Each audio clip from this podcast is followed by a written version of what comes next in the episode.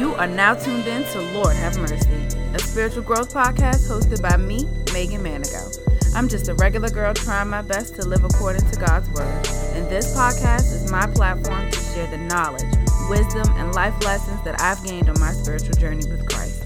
God blesses us to be a blessing to others. So tune in as I share what God has planted in my spirit.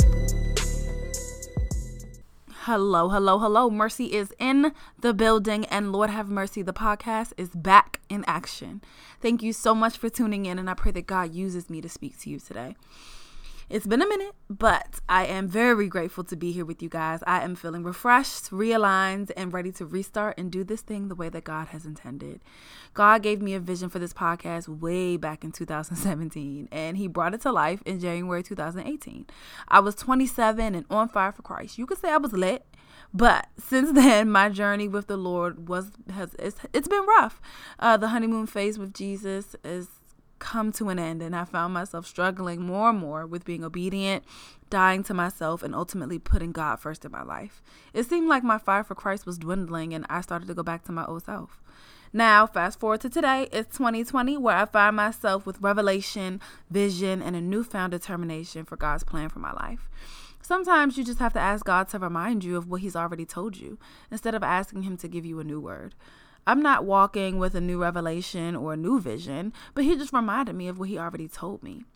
I think it's safe to say that weariness is guaranteed on a journey, but Galatians 6:19 tells us not to become weary in doing good, for at the proper time we will reap a harvest if we do not give up.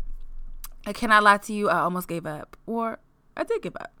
I almost gave up on completely on Lord have mercy. I almost gave up on God's promises for me. But I thank God that he wouldn't let me. I did take a little break from Lord have mercy, but now I'm back and I'd like to reintroduce myself.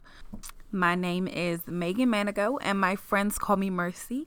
I am born and raised in Prince George's County, Maryland. I got my Bachelor's of Arts from the Hampton University, and sometime in the near future, I do plan to chase after a master's degree in mental health counseling. But please pray for your girl on that one when I was about 26, I was living in LA and I just had a moment where I broke down. I had to ask God, like, God, show me what you have for me. I was so lost. I didn't know what to do with myself or what to do with my life. I have been an executive assistant, an administrative assistant. I have been doing all things administrative since like 2010, since I started working in corporate America, if you will. And I knew that God had more for my life than just being an assistant.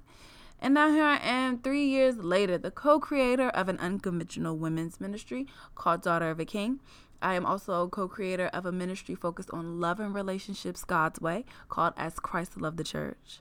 I am a proud member of the Lighthouse on the Pike Church in District Heights, Maryland. And I'm here with you on the Lord Have Mercy podcast each and every Sunday.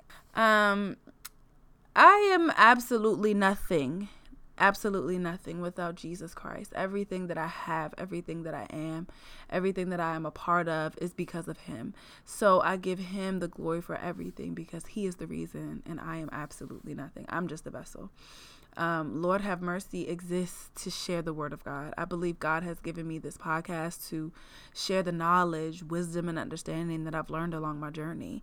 And He wants me to share it with you guys. The, the Bible tells us that we are one.